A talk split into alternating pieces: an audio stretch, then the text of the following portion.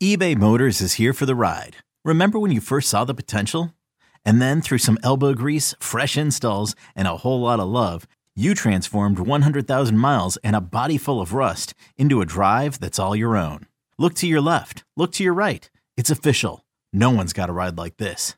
There's nothing else that sounds like, feels like, or looks like the set of wheels in your garage.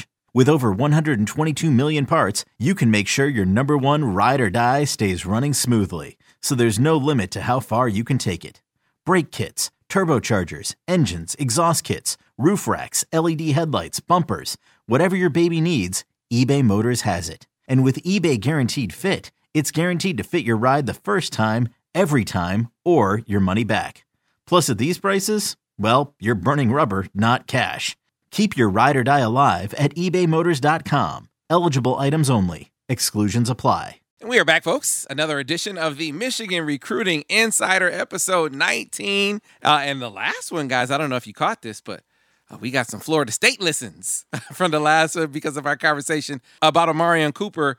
Uh, but that's the, the, such a great thing when it comes to podcasts. Wherever you are and whenever you want to listen, it is on demand listening, on demand recruiting information uh, with the top crew in the game.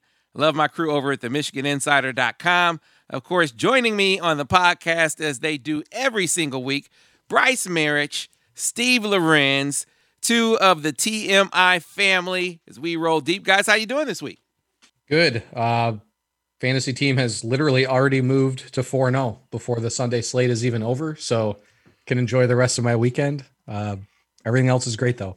So you don't have any Lions on your fantasy team, then, do you?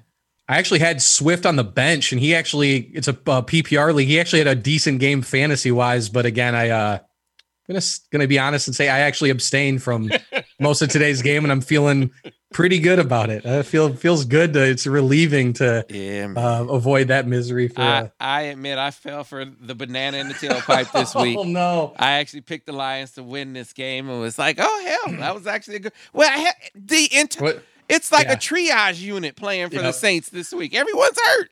That was the first thing. That was the first thing Brees said in his probably is like, yeah, you know, we were we were really. He didn't even say pre, like kind of, but like we were really banged up this week. You know, we came together. and It's just like just twist the knife in further, buddy. Hey. You know, like well, you know what? If you're gonna, it does you no good to be sort of bad. You need to be pretty damn bad. So you know what? If this is leading the Lions to Trevor Lawrence, I say, let's go for it. Let's go for it. Brice Marich, how you doing, man? Doing good. Doing good. Yeah, I know you were out and about this week. That was the name of the game for us as we have gotten back on the road gradually as I explained at the end of last week's show, it's been a a process. Us looking around, sort of surveying the area, making sure we can get out and travel safely. Now that we have a plan of action of uh, how we hit the road, that's what we're going to do, and it's going to bring even more information to the podcast. And we are always information heavy anyway. If you like this podcast, be sure to rate and review it. Tell your friends about it as well, wherever they get their podcasts. They can find it iTunes, Google, Spotify, Stitcher. Spotify especially is is a really popular platform. Wherever they find their podcast, you can find us. Search Michigan Insider Podcast, and these will come up. Of course, the Michigan Recruiting Insider, Wolverine two four seven, and the Michigan Basketball Insider, which will also be dropping another episode this week. Uh, but a first for the Michigan Recruiting Insider is we're going to bring Josh Newkirk in because travels Travels. That was the name of the game for us. I made it out to uh, West Bloomfield uh, versus Clarkston, which we will talk about later, because my trip to Arizona to see Chaparral versus Saguaro was canceled. And that was going to be a, a, great opportunity to see Quentin Somerville and Anthony Lucas. We'll have to push that down. They got canceled due to COVID. Brice, you made it over to Grosse Pointe South against Dakota. We'll get into that. But Newkirk had a, a really, really productive trip through the Garden State where he stopped by Williamstown to see Keon Sabb, uh, one of the top players in the 2022 class, the number one player in Jersey, a guy who uh, has expressed early strong interest in Michigan. Then he made it up to see uh, Michigan's commitment. We'll find out. How do you say his name? Is it Gaducci? Is it Gadice? Is it Jadis. How do you say the man's name? We will find that out from Josh Newkirk. Uh, and then, of course, he rounded out his trip going up to Bergen Catholic, watching a big time in state matchup there in the Garden State. Two top five teams, Bergen Catholic versus St. Joseph's Prep. So, with that, let's go ahead and bring in Josh Newkirk. First of all, Josh, welcome to the podcast. How are you, my man? Hey, thanks for having me, Sam. It, it took me uh, what nine years to get here, but I'm here finally. yeah, man. Yeah, absolutely. All right, so Josh, let's just start off first with the the very first stop on the trip. You made it out to see Keon Sabb, the number one prospect in New Jersey. Uh, the number one is he still is he rated the number one athlete in the country? Yeah, number one athlete, number seven overall player by uh, 247 Sports Rankings. I believe he's number 11 in the composite rankings. He's a legit five star talent. Uh, we have him listed as an athlete. Michigan is recruiting him as a free safety, uh, but he's just a guy. You know, he's mm-hmm. a dude you want on your team. He looks the part, very confident kid, very but humble. Uh, just talking to him, he was the first stop when I got off the plane on Friday go ahead, Sam. Shoot away with yeah, some questions. Yeah. So he, I know he grew up a Michigan fan. He said he grew up liking Michigan and SC. Wolverines have been all over him. It's unfortunate they had a a bit of a connection there, more than a bit of a connection there when Aaron Lewis was on the roster, a defensive line commitment, an early enrollee with Michigan, but uh, ultimately had to go back home. Decided to transfer closer to home to be close to his mom, who's battling an illness, and so he's back at Rutgers. Uh, but still, it just feels like Keon is feeling that Michigan connection, despite the the departure of a guy who he would he knew in in Aaron Lewis and the departure of a couple of coaches, a couple of Jersey coaches who he would have had connections to as well, and Anthony Campanelli and and Chris Partridge. Still feeling that Garden State feel in Ann Arbor, you think? Yeah, I mean, he's aware of all the the Jersey talent that has still gone to Michigan. Obviously, you've had the Jabril Peppers, the Rashan Garys, Jordan Morant, the guys that have made their way to from Jersey to Michigan. While he doesn't have a personal relationship with them, he's still aware that he still he knows Brad Hawkins personally, so that that also helps. I just think the one thing that matters is the relationships that he has with Michigan. He mentioned he has a strong relationship with the Wolverines coaching staff, particularly uh, safeties coach Bob Shoop, who he says contacts him two to three times per week. And he really just says, Hey, this guy's a real genuine dude. He's a guy that it seems like he cares and and he's that's what he's really all about is the relationships. And as well as Coach Jim Harbaugh. Harbaugh even FaceTimed him uh, last week to uh, greet him, give him good luck before his first game in the season, which uh, his team played on Saturday. I believe they won yep, 21 they won. to nothing. Yeah. So it's, uh, I mean, the Michigan's putting in the work. They've made him a top priority, and we know when Michigan makes you a top priority, they're going to go, you know, 100% towards you. And and it seems that that's what um, both Bob Shoop and Jim Harbaugh are doing right now, and it's paying off. Yeah, he's a guy that it fits the the safety mold for Michigan. He is an amazing athlete. You watch some of his basketball clips of him, you know, running, dunking the basketball. I mean, he was dunking in middle school. Kid is just an explosive athlete but then when you watch him move, watch him run, uh, you know, watch him flip his hips, he's a safety that can cover. And that's the reason why, you know, Michigan, I mean, every every school is, you know, covets a talent like that, but especially with the way Michigan uses its safeties, he seems like he would be a, a perfect fit. And I'm wondering if that's something that he's really uh, latched on to the style of play in Ann Arbor. Yeah, I know that he told me that Bob Shoop has uh, said that he'd like him to play free safety. I said, did he sort of go over his sort of game plan he would like to, you know, use you in? And he's like, we haven't really gone that too far deep into it. He just mentioned that's exact, but that's what he wants him to play. But I just know the main thing with him that he just kept reiterating was that it's not about the facilities it's just or you know the campus it's about his relationship with the coaches and that's really where michigan's knocking out the park right now in his recruitment uh, they're just really really starting to generate a close bond with him and he's a kid i think that you know michigan's going to be on his short list till he makes his announcement which he says he'd like to do it at one of those all-star games mm-hmm. for you know post senior season so we'll see what he does but I, I, am going to say right now, I, I, I don't know if Michigan's going to be the, the leader. He wouldn't say that, but I think Michigan's right there. If they're not one of his top three teams, I'd be surprised. Yeah, certainly be sure to check out the video interview. You'll be able to see it for yourself. You can't see it for yourself as that story is already up over on the MichiganInsider.com. But that's not the only stop that you made during your Garden State tour. So we can preview some of the other content that's on the way. One of them, and we finally got his name right, Dominick Giudice. Giudice. Giudice. Dominick Giudice. The Yeah. defensive lineman from Mater Dei High School in New Jersey. Hey man, we've called him everything from Right. Giudice to Guiducci to it's Giudice. Dominick Yeah. Giudice. Uh, so you made your way up to Red Bank Catholic, a road game. And this is, you got to understand, in Jersey, I mean, look, and this is how it should be for all games. You know, the screen air limiting it to 500 people, and you got to be on list. I think the governor was at one of the games that you were at, the governor of New Jersey. So they, you know, they were being very, very strict with who they let into these games. And so you made it over to Red Bank Catholic to watch uh Jadite or Giudice, excuse me, to see Dom play. So what were your impressions? What are what are people going to see on film when they watch him? First off, there was one guy that represented the team for the coin toss. It was Dom for Mater Dei. He was their team captain. So obviously, one thing that sticks out right off the get go, he's the team leader. You you can't you know leaders leadership. That's something that I know Harbaugh covets. So that's one that's one bonus right there. That's one that's one good thing.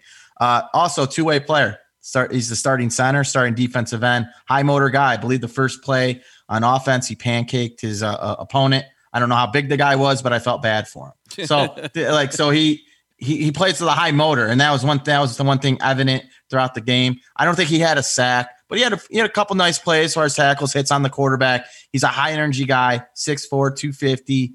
Uh, you know, like you said, we haven't really known too much about this guy. You were like, "Hey, Josh, we need to go get some film on this guy. We we don't know much." And so now I got, I feel like I got a little taste of what this guy has to offer.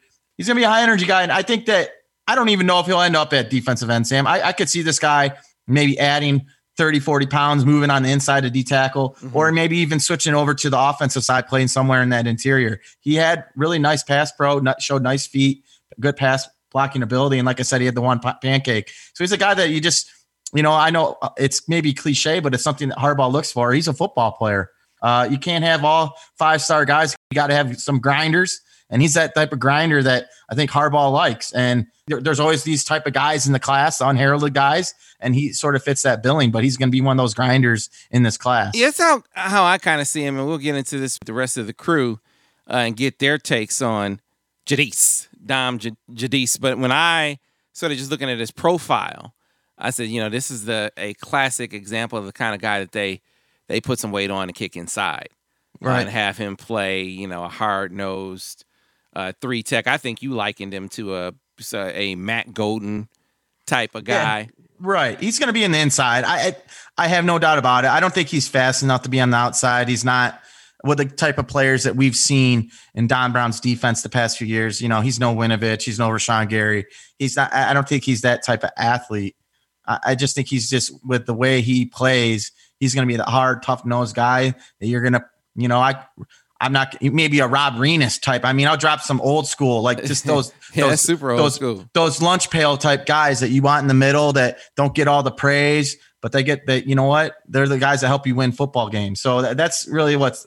I think he's just going to be that right team attitude guy, and that's why I had to mention that. Hey, he's already a team captain. He's already got those leadership qualities, and I think that's attractive when you're when, when you're trying to get those building blocks for a team. All right, so your last stop and a huge game in Jersey, two top five teams. Uh, Yeah. You had Bergen Catholic, who I mean we have seen. Uh, Jordan Miranda is obviously on the team right now, who's a Bergen guy, and then St. Joseph's Regional, a school with commitments. I mean they have a couple Michigan State commits. They have uh, some Rutgers guys. I mean, two big time, big time perennial powers and you got a chance to see up close and personally a guy that a lot of folks feel Michigan is out front for. He's visited here a couple of times. He's close with Jordan Morant, a DB that Michigan has prioritized, a young man by the name of Jaeden Gould. And I'm just curious what what you saw and your impressions. What can people expect to see and hear uh, from what you're going to put up on Jaeden Gould this week? Hey, I just gotta say one thing, Sam. I had a little deja vu going to that game on Saturday. I was like, man, I've been here before. And you know what? I have. On my last big Jersey trip, I went to go see Jabril Peppers. and that was a big game. That was one one of the best performances I ever seen. But the following day, I went to go see a defensive tackle, Maurice Hurst. he played against St. Joe's Regional. Now they got destroyed by like 50 points, but I was like, man, I've been to this field before. This looks familiar.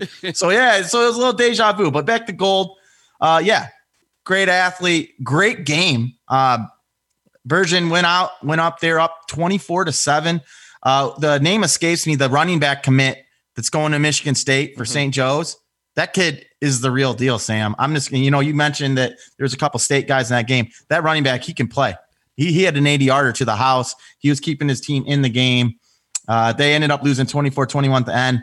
And there was a lot of big time plays by big time players in that game. And Jay Gold had a, had a, a fumble return for about 40 yards. He really didn't get tested too much uh, from from the opposing team quarterback, but he uh, he definitely looks like a playmaker. It- it- it's it's really just something where when you're good, they're not going to test you. So I think they were just picking on the other cornerback, and which they were. Uh, but it, he's a guy that after the game I talked to him, he said, "Right now, hey Michigan, I'm very high on them right now." That's a, that's a direct quote. I put that in my Newkirk blog earlier this morning.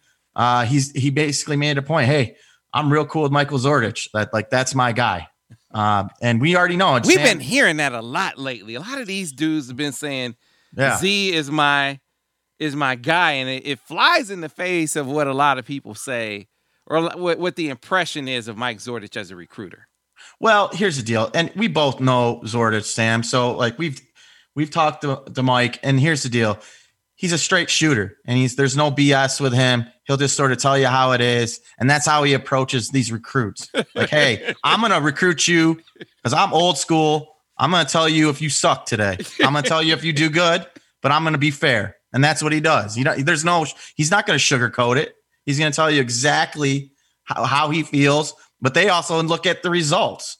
They, they look, hey, they see Jordan Lewis in the league.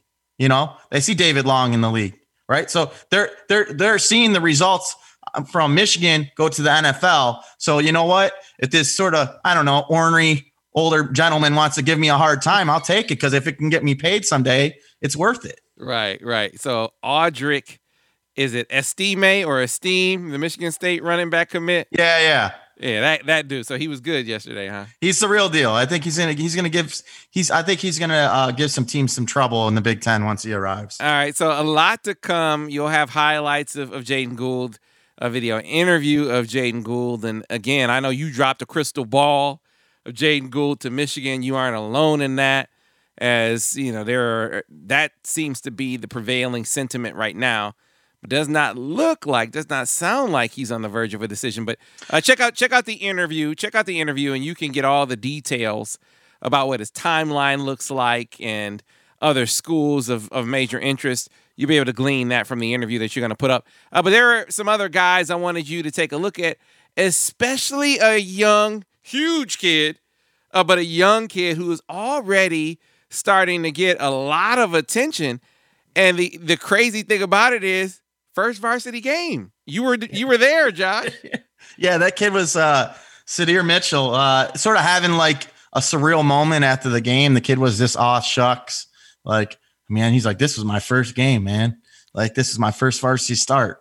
And he, they played against their biggest rival because you know St. Joe's has knocked them out of the playoffs. The winner of this game wins the state championship in Jersey. This was a big time heavyweight game, and this was his first start.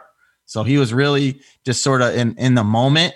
Um, but then you know what? Uh, he had a lot of positive things to say about Michigan. He, you know, he's he's another.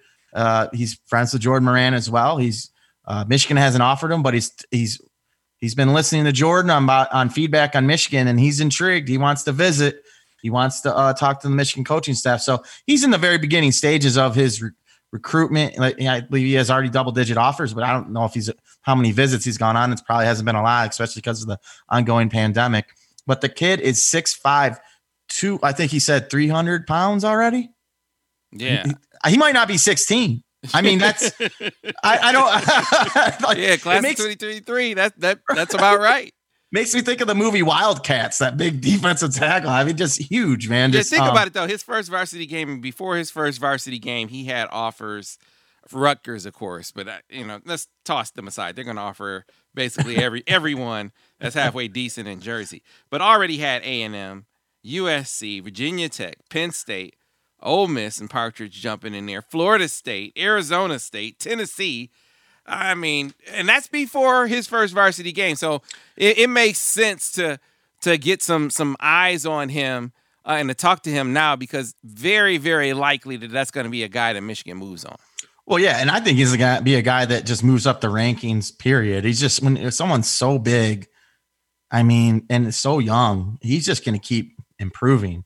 And he he already he made some plays. I got to go back and look at the film. I haven't chopped it all up yet, but yeah, Michigan's going to get on them. I think they're you know they just got to start building that relationship and and you know having guys that they're already recruiting on his current roster and uh, you know having Jordan Morant already on their roster helps. And you just got to you know keep keep that pipeline going.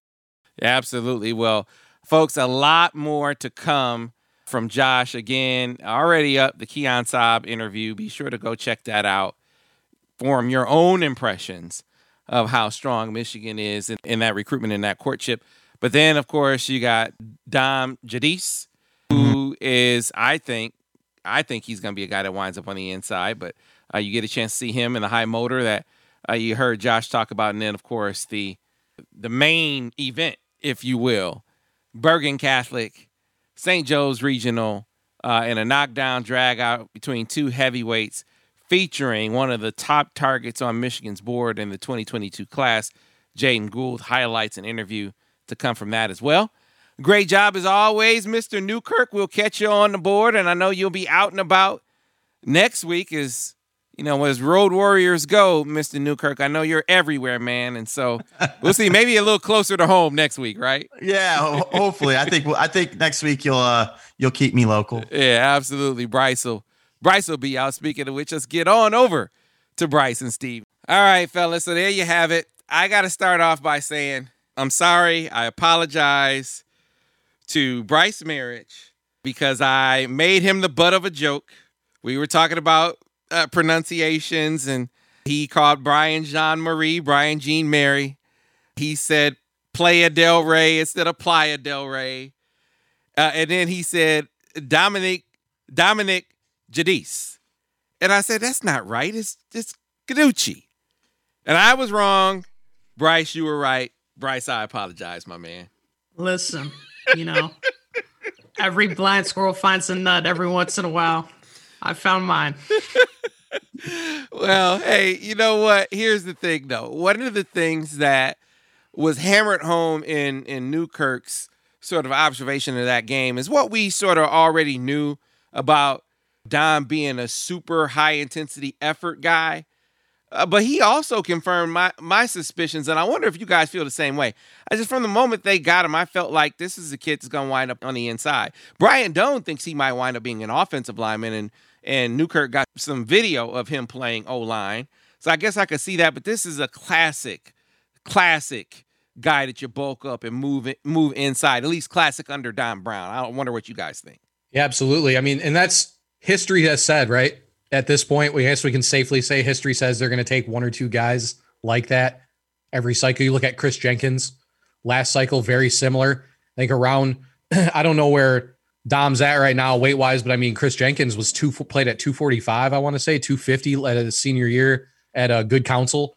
So, yeah, I mean, they've they've definitely not afraid to take a guy that, and I, you know, I know there's been a lot of discussion on the board about it lately about them taking guys that maybe take a year or two to get to the weight and get to the size that they want, that Michigan wants them to play at a Big Ten level. But absolutely, body body uh, type, uh, size definitely to me projects as an interior guy. Whether you know the offensive line stuff's new for me, hadn't really watched a ton of his stuff to be honest with you, uh, but have felt that it was going to be defensive interior.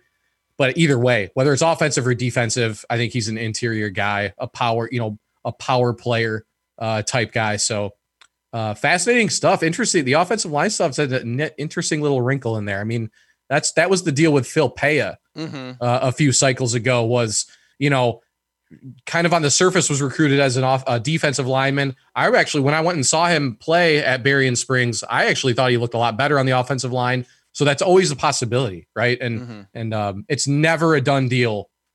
Does not matter what their twenty four seven sports profile necessarily says with some of these guys. You get them onto campus, the the staff will work with them, body type, style, strengths, weaknesses, and then go from there. Yeah, so you're absolutely right. And I want to be clear. I, I don't think that Michigan has said a word to Dom about offensive line. This is just thinking out loud. That was the projection that Brian Dohn made after watching some film and Newkirk just observing him. He said, Man, I watched him pancake this kid. I watched him pancake this kid playing, you know, playing offensive line. And he said, I, I, I guess I could see him him playing there. Uh, but certainly they've they've talked to him about defensive line versatility, and I could really see him. My projection is inside on the defensive line for Dom Giudice, Mister Marich. All right, but let's let's talk about another guy though, a guy that is a source of great excitement in the 2022 class for for Wolverine fans, and that's Keon Sabb and and Brice. I know both you and Steve were in early on this being a guy of interest for Michigan. And really, I mean, uh, maybe fans don't want to hear him say that he grew up in part of Michigan fan, right? I think he said Michigan and as Michigan and SC. But this is a guy that is a tremendous athlete, and Michigan is it very much in the running for the number one player in New Jersey. Michigan's done a really good job with uh, just secondary recruiting in general for the 2022 class. They positioned themselves well with a lot of these guys, and Sabb is one of those in the mix. He's a guy, I think I want to say 6'2, 190, um, kind of bigger frame.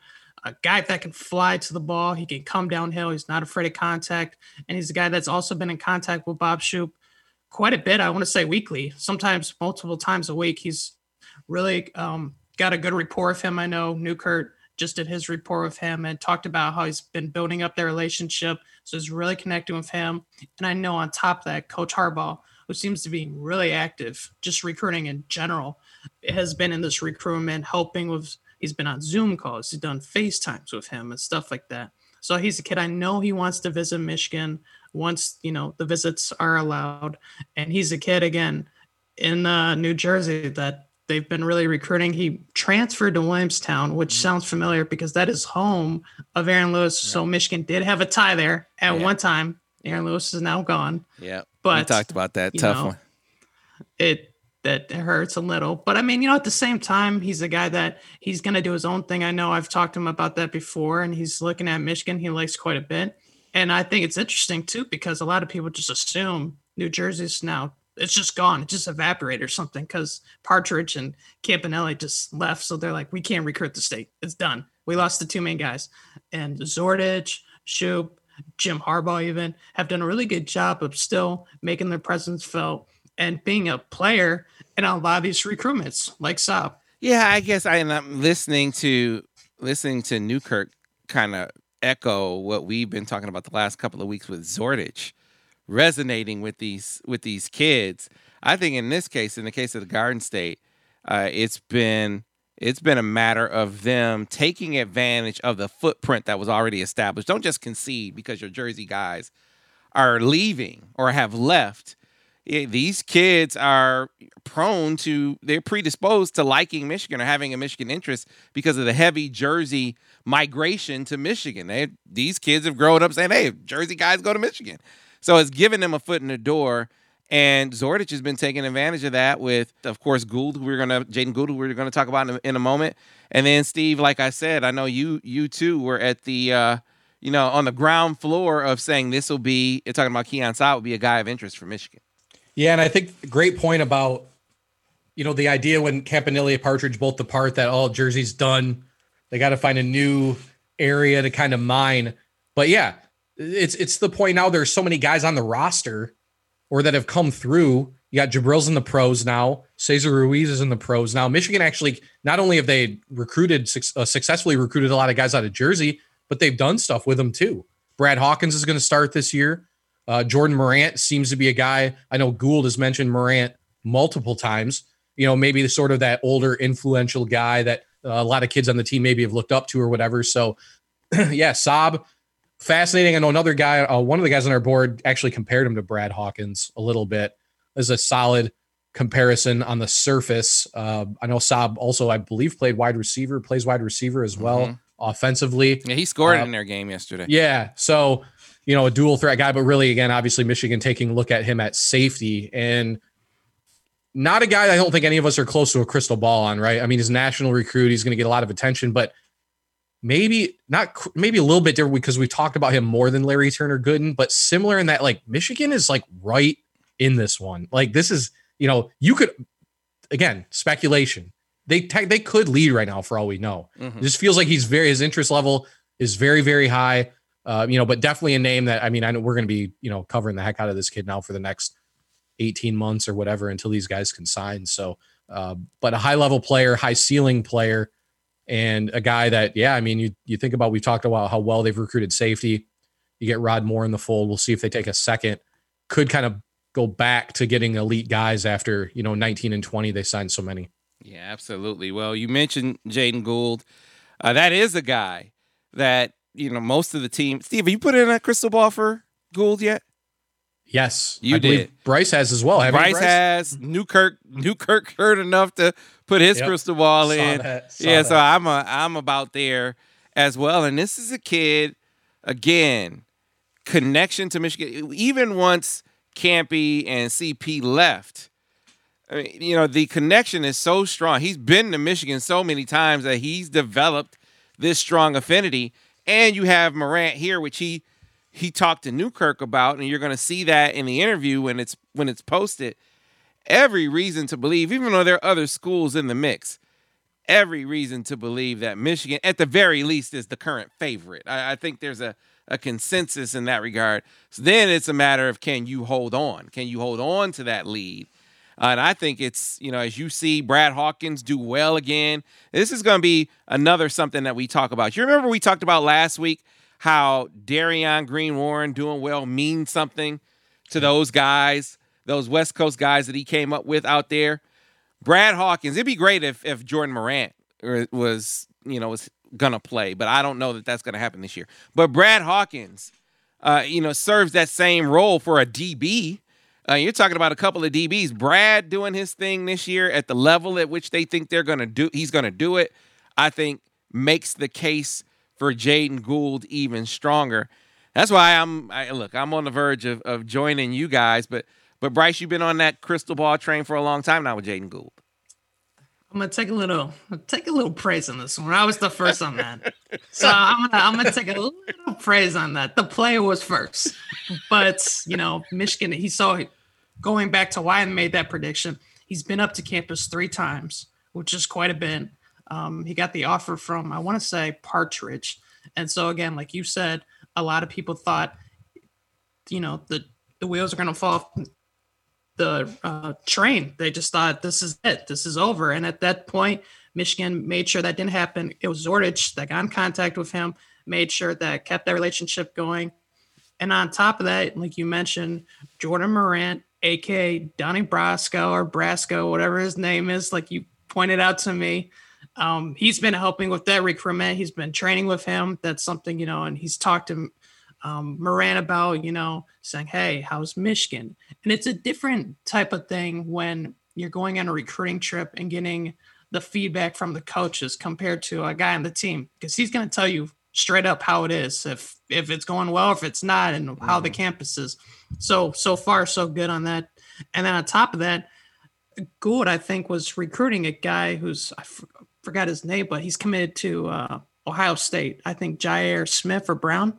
Um, Mhm. once he got his Michigan offer and he mentioned hey man Yeah, hit me Jyaire up about Michigan. If you want to know anything about it just let me know and I thought that was pretty strange because you don't see many uncommitted guys say, let's talk about Michigan and right stuff like that. So I know he wants to make a fourth visit on top of this and just stirring all that up in a pot.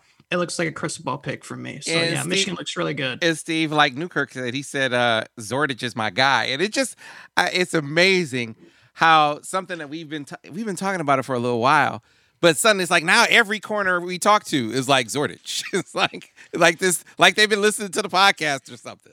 That's yeah. Well, the other so my two things with Gould, uh, when I put the crystal ball in, one of them was actually I think I don't know if it was Bryce's interview, the same along the same lines of the Jyaire Brown stuff. He mentioned Domani Jackson, like he mentioned guys like okay, like he said, uncommitted guys don't talk about guys that the school is targeting and talking to these kids is random. You know, it's like that's interesting. And he's already been there. I think that's a really big thing too now, especially right. So yeah, with Zordich, yeah, I mean, you know, we've we always have to dig really hard. I feel like to find out like to get the gist of the cornerback board sometimes, but not right now. If it's heading into 22, it's as clear as I think it's ever been uh, that I can remember since I've been doing this. And and we're now hearing, yeah, we're hearing Zordich's name way more often. Not to say that again, not saying that maybe it's not as big a change. It's not as if I don't think anything's changed drastically necessarily, but they I think you they know this it's a big emphasis in the 22 cycles to, to, to get this elite defensive back class put together because like we've said before, the chips are really there for them to do it. I mean, take a name, pick a name, pick three or four names, you know, and it's like you could argue right now they're within the they're in the top five for about.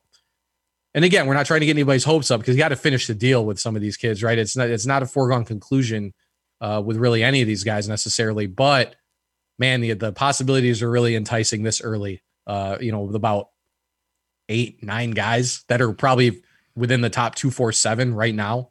You know, so uh, yeah, the possibilities there. Gould's fascinating. I don't know what you guys think. He could play safety too. Yeah, I, his the film. I just I was lucky enough to catch his film. He posted on Huddle right before we got on.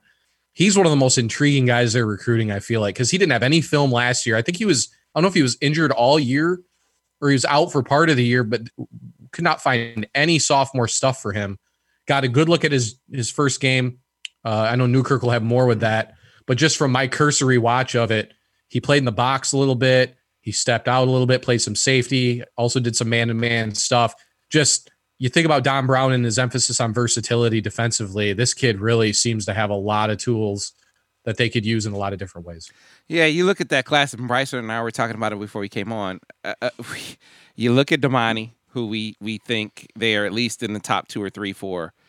Jaeden Gould, we think they lead for. We're going to talk about Will Johnson coming up, a legacy, right? Larry Turner Gooden, who they have connections to, uh, and they're going to be a major a major factor for. Uh, Keon Sabb, who they are at least in the top group for. Dillon Tatum. Dillon Tatum is a guy who factors in on, on both sides of the ball. Michigan calling him an athlete. But, you know, watching him guys, and he had an inter- interception in the game that I saw. I was like, man, this this kid is absolutely he he reminds me a lot of Rod Moore in the sense that really good speed. You can line him up over over slots, sticky in coverage in that way. Uh, the interception he made, he was he was at the nickel spot, lined up over a slot, got a good jam, and ran through him. He he broke up a slant and intercepted the ball. Uh, it was an exceptional play that he made. Unfortunately, it was in a loss. Uh, but you look at the the top DBs that they're in on in that class, and if they just get a couple of them, it's like wow, you have you've smashed it in, in recruiting, and they're obviously, you know, pushing for more than a couple. Uh, but how about this? We'll we'll take a pause, and then when we come back on the other side, we'll pick things up with Brice's stop over the weekend. He went out to see the number one player in the 2022 class in the state of Michigan, a five-star corner, a Michigan legacy, which I just mentioned, and Will Johnson. We'll jump on that on the other side of this break. Selling a little or a lot? Shopify helps you do your thing, however you cha-ching. Shopify is the global commerce platform that helps you sell at every stage of your business. From the launch your online shop stage, to the first real life store stage, all the way to the did we just hit a million orders stage. Shopify is here to help you grow. Whether you're selling scented soap or offering outdoor outfits, Shopify helps you sell everywhere. From their all in one e commerce platform to their in person POS system, wherever and whatever you're selling, Shopify's got you covered. Shopify helps you turn browsers into buyers with the internet's best converting checkout, 15% better on average compared to other leading commerce platforms. And sell more with less effort thanks to Shopify Magic, your AI powered all star. Shopify powers 10% of all e commerce in the US. And Shopify is the global force behind Allbirds, Rothy's, and Brooklinen, and millions of other entrepreneurs of every size across 175 countries. Plus, Shopify's award winning 24 7 help is there to support your success every step of the way. Because businesses that grow, grow with Shopify. Sign up for a $1 per month trial period at shopify.com slash odyssey podcast, all lowercase. Go to shopify.com slash odyssey podcast now to grow your business, no matter what stage you're in. Shopify.com slash odyssey podcast. Introducing the two way V4, where groundbreaking fuel cell technology meets fresh foam cushioning for the ultimate performance. With Fuel Cell, each step feels explosive, delivering unparalleled energy return. Paired with fresh foam, experience maximum comfort throughout the game. Its lightweight textile upper offers support and breathability without sacrificing agility. Whether you're hitting the clutch shot or locking down the opposition, the two way V4 gives you the tools to play at a high level. Learn more and purchase the two way for yourself at newbalance.com. All right, guys. So we've been talking about knowing. I've been knowing Will since he was a middle schooler. I've been knowing Dion, his dad, obviously much longer than that. A former Michigan Wolverine, a safety out of Detroit King, one of those crusaders of the early '90s, came and uh, and played at Michigan. Diehard Wolverine, but has always made it clear to me, I'm not going to force my son to go to Michigan. If he goes to Michigan, it'll be because he likes it. Because he and mom's an alum too. But if he goes to Michigan, it's because it's what he wants to do, and it's because they've done a heck of a recruiting job to get him. So I'm curious, Brice, as you went out to see Will in action. First, let's just what did you think of his game? What did you think of how did he play? So this is actually the second time I've seen him. I saw him last year as a sophomore, and I thought this year one thing that stood out. I mean, they didn't really throw the ball at him. I think they had the pretty good scouting report on him. Don't throw the ball at Will Johnson. Pretty smart on their end. They ran the ball quite a bit, but what the key with that is, you know, from a corner, you kind of want to see him step up, see how they're going to help and run support. and he definitely checks the box on yeah, that. I mean, there's one hit where he just levels a guy. He did get flagged for targeting, but I mean, he just destroyed this kid and he has no problem filling, you know, the box, coming up in the box and helping and run support. He's a guy that I mean, he just flies and he's so, so physical. I mean, even on offense, he caught a couple passes and he took a one pass, which was a 10 yard pass, and he dragged like three or four defenders with him for another 15 yards. It was incredible. So he's got that intense um, intensity, that physicality you kind of look for at the corner position. And it fits perfect for what Michigan wants at that position. Yeah. You know, watching him, I guess I've never, never had a question about physicality with Will. He's always been bigger, stronger, uh, just an imposing guy on the on the corner. Uh, from the moment he stepped foot on the high school uh, football field, uh, and now he's added some more muscle to that frame, where he can throw he can throw guys around even more. I mean, if there was a question that people had, it was more about speed, and he he began answering that question this summer. I was at a combine. He was at a sound mind sound body combine where he ran a, a hand time four four seven so you you adjust that for electric time, you're still in the mid four fives, mid to high four fives, and that's for a guy his size, six two and some change, two hundred pounds at corner with good hips and excellent strength. You see why he's ranked as a as a five star kid.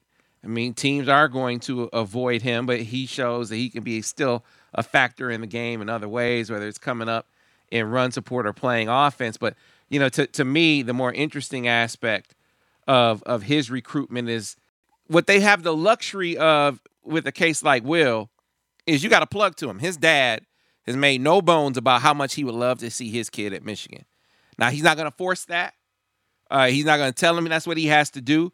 But if Michigan wants to know where they stand, if if if they need to find out, hey, this is is he liking another school because they're contacting him more, or they they're giving him a message about where he play, or they will know what another school is doing to appeal to him. If they're if that other school is appealing into him to him in a way that Michigan is not. And that is a great luxury to have in this recruitment, Steve.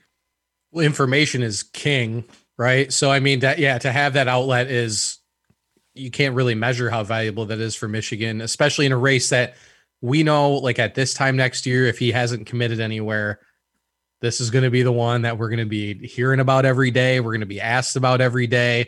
Maybe really, I kind of am wondering, maybe more than with Edwards, just because of the legacy mm-hmm. factor, you know, because I think, and, and knowing that, and we'll see how they finish at cornerback in 21, but it is going to be arguably their biggest need along with interior the defensive line in 22 is cornerback you know and again we've talked about there's a shot they do really well Either way, though, it's it's a need. Whether they were in on all these guys or not, they need to get some guys.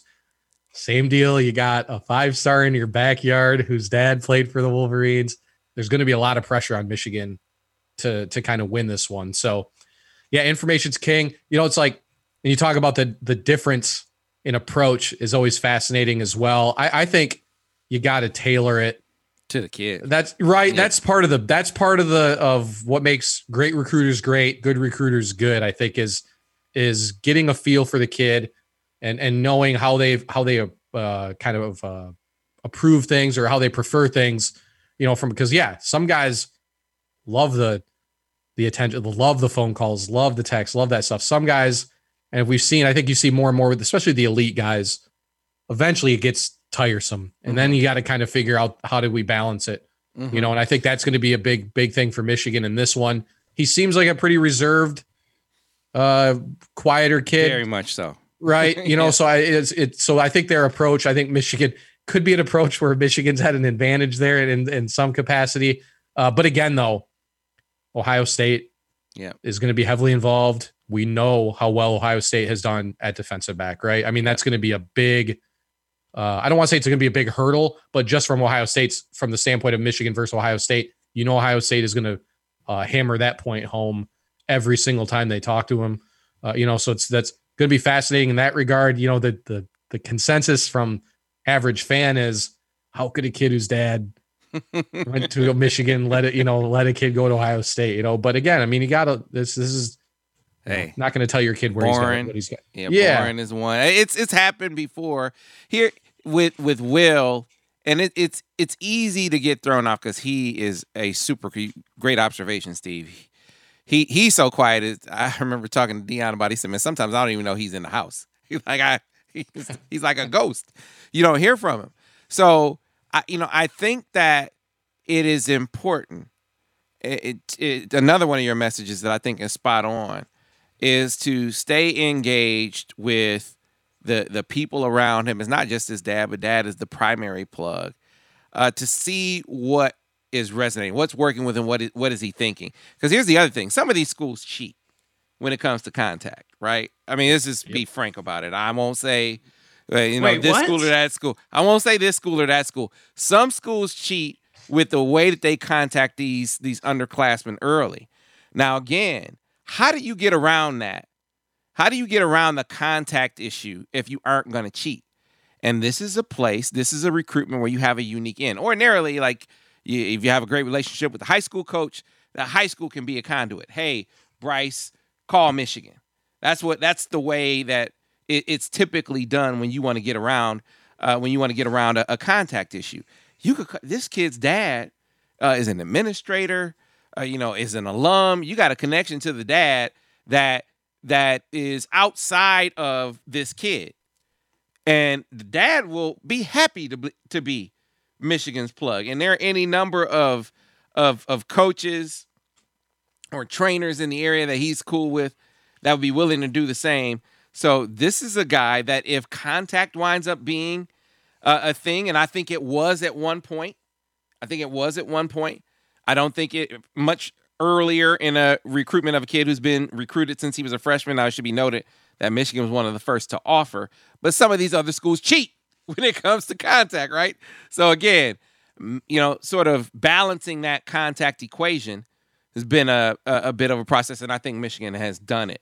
Now, staying on that, you know, stay engaged with dad, coach, trainer, whoever it is that can keep you up to speed with Will and what he's thinking and what other schools are doing is crucial in a race where Steve, as you pointed out, Ohio State major factor. Kerry Coombs is a guy who's really very popular in the area. Uh, they've produced uh, elite defensive backs, as you said, over at Penn State. Tim Banks is a high school teammate of Dad, uh, his primary recruiter over at Penn State. So you got you got ties and plugs elsewhere that even with the legacy thing for Michigan, uh, it's still going to be an undertaking to get it done. Now that is an advantage, but it's not an impossible barrier for other schools to get over, and I think Michigan recognizes that. So three things that I got in terms of recruiting wise from him, other than the game, was one, they're not going to be outworked in this recruitment. Mhm. Dion said that straight up to me. He said, listen, they're writing handwritten letters. They're hitting him up. Yep. They're making sure he's a top priority. And Absolutely. he knows it. And the dad knows it. Mom knows it. Everyone knows it. Two, the second thing, Zordich is on him, but they said actually the second coach on him who's really turning it up is Sherrone Moore. And I think putting your ace recruiter, which we've talked about quite a bit, is a huge plus. And I think just having him in state is making a difference. And I think it's going to make a difference in this recruitment. And the third thing is with Sound Mind, Sound Body, he's seen plenty of guys go to different colleges, but the one guy he really took note to is Ambry Thomas. He's someone he kind of followed his career, took him under his wing. Dan said, Man, this kid had no trouble. He never gave us trouble. He's a hard worker. We just love everything about him. And so he really resonated with the Johnson family. So those three things alone, I kind of look at Michigan. I'm like, okay, they're really good position. But like we've all been saying, you just got to finish the job. But I, I think this is one of those that's going to take a little while. Mm-hmm. But those are three of the main things I took away from my conversation with him and dad. Yeah, finish the job. That's a great segue because I made it to the Clarkston uh, West Bloomfield game, which was the marquee game in the state of Michigan. They aired it on Fox Sports Detroit. I don't know what's going on over at the MHSAA, but suddenly, you know, games are being broadcast on, on Fox in the regular season. I'm like, hell, you know, the world is coming to it or something. I shouldn't joke like that because it might be. Uh, but but uh, it was a huge, huge game. Huge game. Uh, and it, it took the sting off of me not being able to go to Arizona. And I will never, I'm not booking any more trips to Arizona. So that's that's out. COVID has now knocked me out of two trips to Arizona. So I'm done with Arizona. Uh, I'll see Quentin at the uh, at the Adidas All American game. Sorry, Quentin. Uh, but this game, uh, it lived up to the hype. It went to overtime and Clarkston won. Clarkston with the offensive line tandem of Garrett Dellinger and Rocco Spindler. And there was a contest that, you know, when West Bloomfield goes back and look, they don't even need to go back to look at the tape to know they they squandered an opportunity. They were up at they were up 21 to 7 in the third quarter. Uh, this was a game that mistakes and allowing the margin to stay close enough uh, for for Clarkston to stay in its game plan was the difference in the game. Uh, because you you had mistakes at the very onset, early in the game. Donovan catches Donovan Edwards catches a screen pass and walks down the sideline virtually for an 80 yard touchdown, called back for a penalty. Right? They go down and they still score because Dillon Tatum on a jet sweep. They go down the field. He scores on a seven yard jet sweep. Uh, you know, later on, they uh, Donovan they drive down the field. Donovan plunges over the you know jumps over the top for a one yard touchdown. Then on it must have been the next drive. It might have been the, the, either the next drive or the one after that for Clarkston. Dillon Tatum and I just talked about him a little little bit earlier. Lined up in that nickel position. Uh, you know we've heard Ron Bellamy call him the honey badger uh, because he can he can do everything. He can line up on the corner. He can blitz. He can play some offense. In this particular instance, he was lined up over the slot, got a great jam on the slot run, stride for stride. It was like he was running the route for the for the receiver, and jumps this slant and intercepts it. And there's like a minute to go before halftime, minute or two to go before halftime. You score there, you go into the breakup 21 to 7. Squandered that opportunity, they weren't able to do it. They come on the second half 80 yard touchdown off the out the gate to Max Hairston uh, to put him up 21 and 7. And then just mistake after mistake. The first thing was not being able to to to tackle when you have the opportunity of over, overrunning plays. In that third quarter, Clarkston had the ball for eight and a half minutes on, on one drive. They the the uh, it was one play in the third quarter that West Bloomfield had the ball, and it was that 80 yard touchdown. It's the only time they had the ball. Clarkston leaned on him. Rocco Spindler was good. Garrett Dellinger was freaking great. He was unbelievable. Uh, his athleticism, he was getting to the second and third level. Uh, they score on that eight minute drive to make it 21 to 14. They come out, West Bloomfield does, and there's going to be a big place, a swing pass to Donovan Edwards, but the quarterback throws it behind him and it was a backwards pass. He drops it. Clarkston picks it up. They wind up scoring on the next drive. It's 21 and 21. Then there's another opportunity. Still another opportunity for, for West Bloomfield. A hitch pass pass. The quarterback bounces the ball to Donovan. Donovan picks it up, though, throws it down the field for like a 28 yard pass big play, right? But it would have been a touchdown because there was not a Clarkston player within 15 yards of that receiver. The ball is in bounce to Donovan. He gets a good throw off, and it's a touchdown there. So squandered opportunities. But what did we see in this game? We saw the versatility, even with limited snaps for for Dillon Tatum offensively and defensively. And then we saw Donovan Edwards in his capacity as a receiver. He lined up more at receiver guys than he did at tailback. And this is a big, big deal. We said it all along. I know it didn't necessarily show up before this game. I think when they played Southfield, uh, you know, I think that they may have had him behind center or in the backfield the entire game. This was the game where it showed the versatility that he wants to be recruited with, where he was lined up more on the outside than he was at tailback. And Steve and Brice, that is something that has been emphasized by Michigan in his recruitment and is going to be a big key for them to continue to emphasize it, which we know they will, but for him to also see it when they get out and they start playing games on the 24th. Props to Allen. This his player comparison is uh the guy maybe Lions fans are from, more familiar with after watching today's game in Alvin Kamara mm-hmm. for the Saints as being a you know as being a guy that really can be as dangerous splitting out as he is in the backfield. You know, so to see him getting more and more reps in both of those areas, a you can't have enough of those types of weapons. We talked about before about the NFL is really trending with that, that way, and is as far as the running back position is there are more and more guys, you know, that are doing both. You know, and then also to me, provided if Michigan can finish the deal here, still makes Tavierre Dunlap a really important commitment because he's a straight up running back. You know, not saying not saying he can't make plays out the backfield with the screens or whatever. Not a guy I don't think you're going to see them split. Mm-hmm. Right. So Edwards gives them a multitude of of ways that he can hurt you. Um, and then pair that with Dunlap, you really have kind of a such a great combo to add to what they already have in the running back room uh, going forward. So, yeah, props to Allen. That's a great. The Kamara comparison is so good. You know, Kamara's. I think Kamara's more dangerous catching the ball than he is. I mean, he's great out of the backfield, but man, I mean, what do you have? Like, I don't even know how many catches he had today. Uh, he was. I don't know how many. I know he was second in the league in receptions. Yeah, no, I mean, it's it's insane. You know, like the the sort of almost a dual threat running back. Really, you talk about dual threat quarterbacks. You know, there's a lot of these guys now that can can really hurt you both ways. So, no, fascinating stuff. Edwards. Yeah, it's, it's going to be interesting. Well, you know, Brice, you mentioned my my Donnie Brasco reference earlier in the show, uh, talking about Lefty being kind of like the the the conduit, the you know the the rep, the guy who vouches for you know vouches for a guy with the family.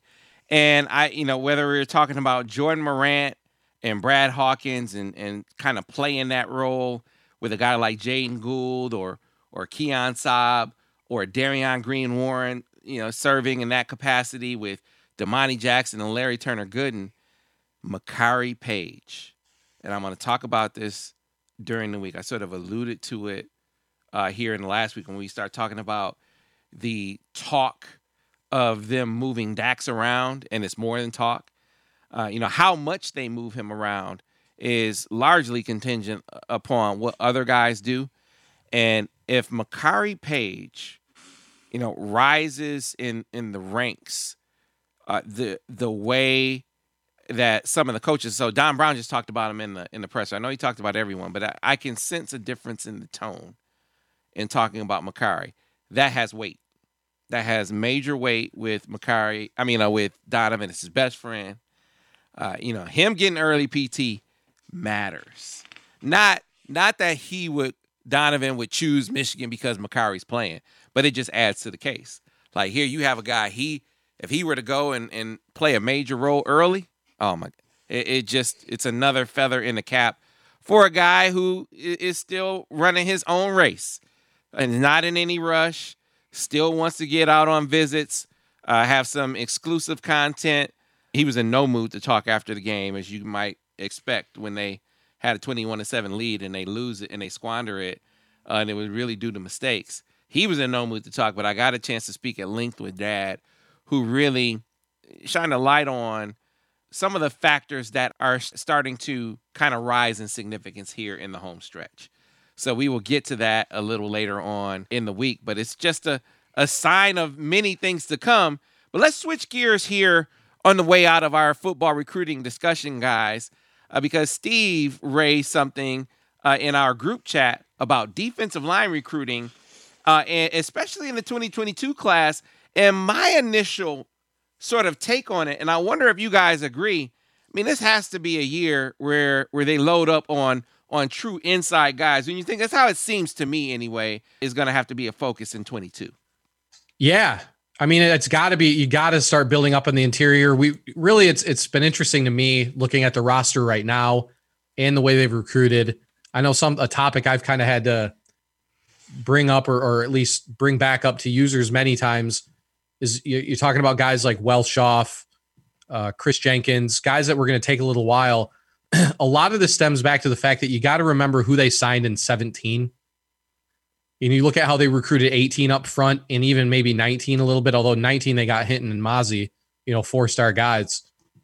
You know, there's a, a the depth isn't there as as much as it really should have been because that 17 class is pretty much gone and never really made a huge impact. You know, it's really at this point now you have Kwity Paye, who was the lowest ranked out of all of them, is the guy that's making by far the biggest impact. And you're crossing your fingers to hope to get anything out of Donovan Jeter and Luiji Vilain. And if those guys don't produce, you're talking about you know De'Ron Irving-Bey, ah, Aubrey Solomon, yes. Phil Paea. Man. You know, got like this was a this was supposed to be their best defensive line haul they'd almost ever right. brought in. De'Ron Irving right? Bay was a was an All American, Army All American. Yeah. It just didn't, you know, wasn't able to wasn't able to put it all together here in Michigan or Central either, for that matter. I don't know.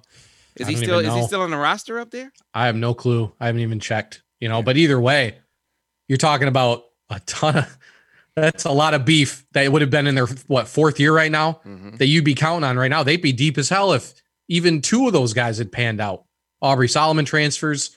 So it leaves Michigan in a position where, yeah, they're in rebuild mode as far as the, the interior of the defensive line. They got guys. Steve, but you, you heard you heard Michigan fans sold. De'Ron Irving-Bey, James Hudson, Aubrey Solomon. Hudson, yeah. Hudson's uh, the other one. Yeah. Uh, yep. Boy.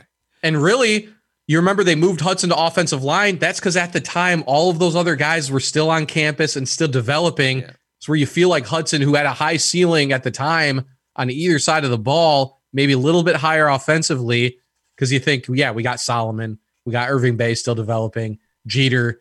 You know, it's like you that's why you feel comfortable moving a guy like Hudson. That doesn't pan out. You know, and like somebody brought up on the board last week, it's kind of similar, and I've said this plenty of times, similar to the 2013 offensive line class, mm-hmm. as far as you had a group of at least a, a handful of elite options that maybe didn't really quite work out or work out at all. And it, it really can set you back for a while, you know? And so Michigan's now in a position where you have to hope that Welschof takes a step forward. You got to hope that Mazi Smith lives up to his his recruiting ranking. Looks like Hinton's definitely on his way, but you got to hope that some of these other guys step up. You got to hope Jeter gives you something now this year um, to get to those to let those guys in 20 like a Chris Jenkins to give them time to develop, you know, because you remember with offensive line for Michigan for years, the problem was they were putting guys, you know, in position that they maybe weren't ready for, and it was hurting them. You know, they were there were guys who weren't ready to play that were on the field too early. You know, and that's what you kind of want to avoid here, particularly when we know defensive line play is so pivotal. I think it's hurt Michigan against Ohio State more than anything, mm-hmm. as far oh, as definitely last year. Right. I mean, you, you know, it's basically they've not they've not done enough to go up front against Ohio State to stop Ohio State from basically b- getting to pick and choose how they want to attack them offensively. So, all that thousand words being said, uh, 22 is massive for Michigan, I think, as far as getting bigger in the interior. And yeah, I think taking true, true interior guys that are that are already interior guys, not guys that maybe you have to wait a year or two for guys that at least physically uh, are kind of already there. So, Brice, any names jump out at, at you in 2022? I know we're still, you know, this is going to be a focus for us to try to really see some of these guys, but any names jumping out to you? I know they have already added a, a defensive lineman for that class, which you just who you just went out to see. I was just about to say Alex VanSumeren, 6'3, 285. I know he's not 300 pounds. He's getting there. He's a big kid, though, and he can move. I know in one of the clips I posted on Twitter, he plays running back for Essexville Garber. And so that excited a lot of people. And I think Steve actually quoted my tweet and said, kind of Mo Hurst tradition there. It's a big guy that can move like that. So, in terms of options, you know, you have Caden Curry from Indiana. He's um Who the be top seeing? player. We'll be seeing. who's the top player in Indiana. Um, right now, Ohio State looks like they're really good there, so that's going to be a tough um one. But he's very Um, responsive to Michigan. He talks to Michigan a lot. So you know, Correct. wouldn't Correct. wouldn't go conceding that if I'm a Michigan fan just yet. No, absolutely not. Anthony Lucas, like you mentioned, the Mhm. defensive tackle you want to go see. Um, wasn't able to, unfortunately, but he's the Yeah, guy who's actually already he's already been on campus. You know, they offered really early, and that's one of those getting in, you know, jumping in the picture early can maybe help them in terms of this recruitment. So he really has connected with Shaun Nua, who has roots to the state of Arizona, having been a coach out there. So he's the guy. Devontae Miles, in state, Yeah. River Rouge. I Mhm. know Michigan's had a lot of contact with him. Really like him. He's a guy kind of raw, but still developing, and they think they can work with a couple guys. Sam, you and me saw down in Columbus, Tyson Ford, Love So- him. Six six. I want to say two fifty. I mean, this kid is massive, but Yeah. he can move. Yeah, he, can play move. inside or outside. You know, that, I think that's the kind of versatility that he's going to bring you. He brings you great athleticism off the edge, but that kid's going to be 290 easy and, and it's not going to look like it. Uh, so I think that he he is going to, you know, as, as highly regarded as he is now in the rankings, I think he's going to be even higher. Uh, we were going to go see him too. Newkirk made it out to St. Louis, uh, but they aren't playing. And it was he was the guy that we were going to see a couple of Saturdays ago, but they weren't. His high school isn't playing right now, so you know we'll have to try to see him another time. But definitely a major, major focus. And you're right, he was ter- he was terrific at that uh, at that camp uh, with his with his speed and athleticism that could easily translate on the uh, on the inside. And then you know, Steve, you made a great point when it comes to interior defensive linemen. The best ones always seem like, at least in high concentration, always seem like they're in SEC country, right? It seems like you're mining in Florida or Mississippi or Louisiana or Texas or Alabama. Uh, and these are are hard pulls when it comes to getting those guys. That's what made Aubrey Solomon so unbelievable is they went down into the heart of SEC country and got a commitment from that guy when all those schools, Bama, Georgia, all of them were chasing and were chasing hard. Carolinas. And it's like all the ACC and SEC schools pretty much get their. I know California usually produces a few guys, but the bigger states always just produce guys anyway at every position. But as far as like, man, if you're LSU, you don't have to do anything. Like it, it just there's there's a top 100 guy in your backyard every single year, you know, and it really that's what we've said. The Midwest usually has what three, you know, was there's probably I get let me say there's usually like a you know like a Levi Vander Plugen in Wisconsin too. I guess it always ends up playing for Wisconsin, right? But you know, like otherwise, there's always like just a, such a there's it, it's few and far between. You know, and Michigan has somewhat they've had some success, I suppose, with guys, but really when it comes down to getting big bodies, a lot of time I don't have to say, I don't want to say they have to think outside of the box, but they either have to go outside of their region or you know, maybe take a fly, not a flyer, but like kind of take a chance on maybe a guy who's not quite refined, not quite elite, you know, that's closer to the area. You know, I don't know if Devontae Miles maybe fits that bill a little bit, They're I think intrigued with him for sure. right? I think there's some real potential there, but not a guy that I don't think he's going to be a top 100 type, you know, player when the rankings are all said and done, with a chance to be a very good college player still. So, yeah, it's interesting. I think that's one of the, really the, the geographical aspect of it.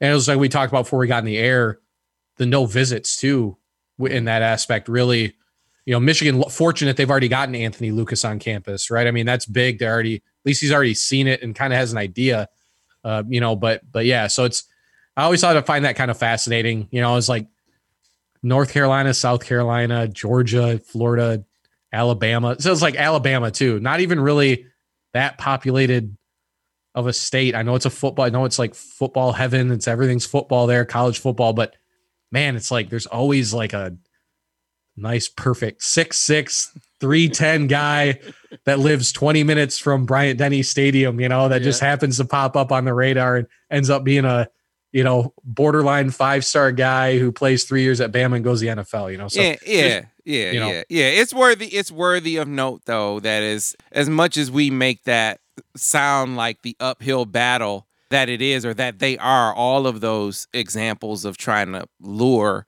guys from the South up north. Michigan is they aren't uh, conceding the argument before it happens. There's a kid, and and Brice, I know you've mentioned this kid before, Justice Finkley from down there in Alabama. They, you know, they have gotten good, uh, good response from from that kid. Uh, he's the guy that Shaun has been in contact with. One of their uh, analysts is really plugged down there, in Nation Larkin. So they have some some irons in the fire down there. But when we talk about kids that are in there, uh, right here in their footprint, you know, I know that's probably why some people look at Damon Payne and say, "Oh, that's a," eh, you know, t- it's a, a tough miss, but one that they they knew was going to be a miss well in advance. But you you have these other guys. So VanSumeren, Van this year. You look further down. Devonte Miles is another guy who they're tracking closely. You mentioned Caden Curry down in Derek Shepard. Yep, Derek, Derek Shepard. Shepard. He's one to go. keep an eye on. He's one that they're watching close down there uh, in the Dayton, Cincinnati area to kind of see how he comes along. But a guy you went to see, didn't you go see Joe Strickland? Uh, uh, Brice, so a guy who has you know inside outside versatility as well down there in Indiana. Another guy that sort of sort of fits that mold. So you know we can kind of see how the board is coming together what we are what we'll be spending time doing here in the coming weeks and months is kind of establishing that pecking order because guys i i don't know about you but that's been the tough part for me i know the guys that they're on but between their emphasis and the reciprocity trying to find out who they like and who really likes them back that's kind of where i am with it right now yeah, I think I think it's it's interesting with no camps and stuff too. You we've seen them put a lot of offers out. I know there are a few positions though. Not sure if defensive lines in that group or not, but positions where they're kind of waiting for some of these junior seasons to play out a little bit to get the film to maybe separate that top, you know, just theoretical top five or six guys or whatever at some positions compared to the rest of their board. I know uh, running back which is loaded in 22. The the battle right now is how do you kind of parse through those 20? I mean, they've already offered more 22 backs than they did in all of 21.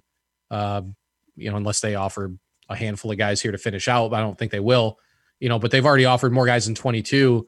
Where it's like, how do you kind of parse through that board when, like I said, I think there's like 20 or 22 ranked backs in 22 already. So how do you kind of separate those? Part of it, yeah, is the reciprocity of interest, right? I mean, if the guy's not answering the phone, then that's you know that's probably probably a pretty good idea that you're not going to have much of a shot there. So, uh, so yeah, no, that's always kind of the battle. I, I'm interested. You get six, seven weeks into some of these seasons. Some of the states haven't even started yet.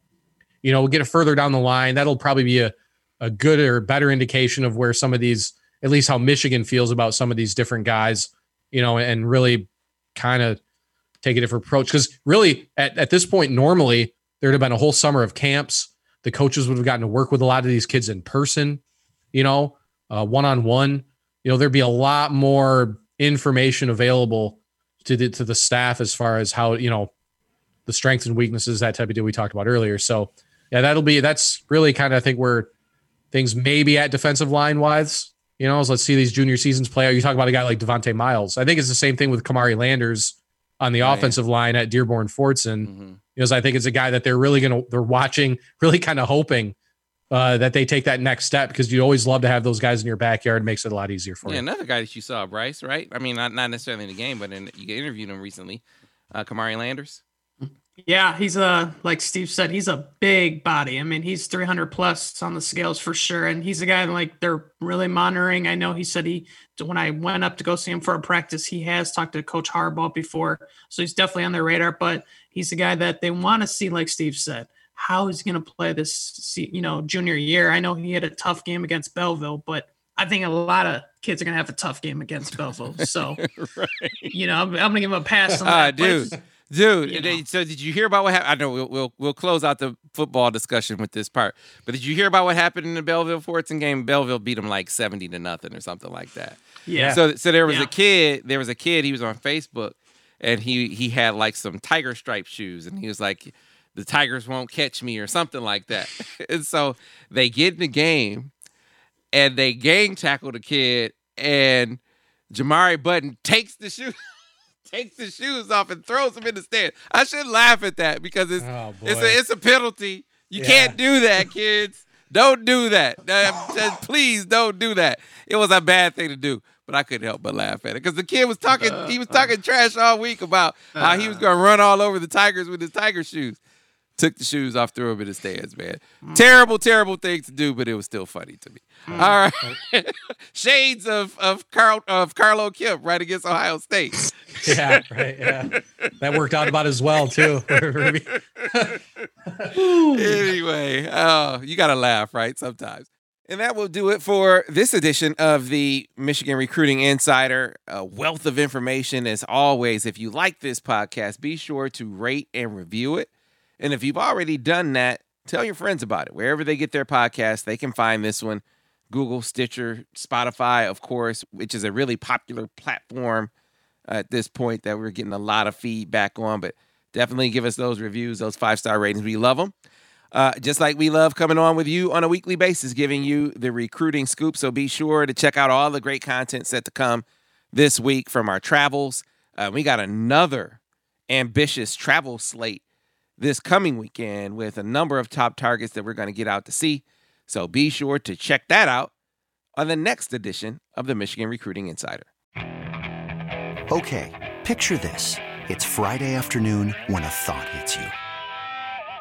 I can waste another weekend doing the same old whatever, or I can conquer it. I can hop into my all new Hyundai Santa Fe and hit the road. Any road. The steeper, the better. Because my all new Santa Fe is available with HTRAC, all wheel drive, so I can hit the trail without a worry in the world. Heck, with three rows and best in class rear cargo space, I can pack the whole family in with all our gear. We've got available dual wireless charging for our phones, so we'll never lose touch with civilization, and we won't lose touch with the primordial power of Mother Earth. So, which is it? Waste the weekend or do something a little more epic? And conquer it in the all new Hyundai Santa Fe. Visit HyundaiUSA.com or call 562-314-4603 for more details. Hyundai, there's joy in every journey.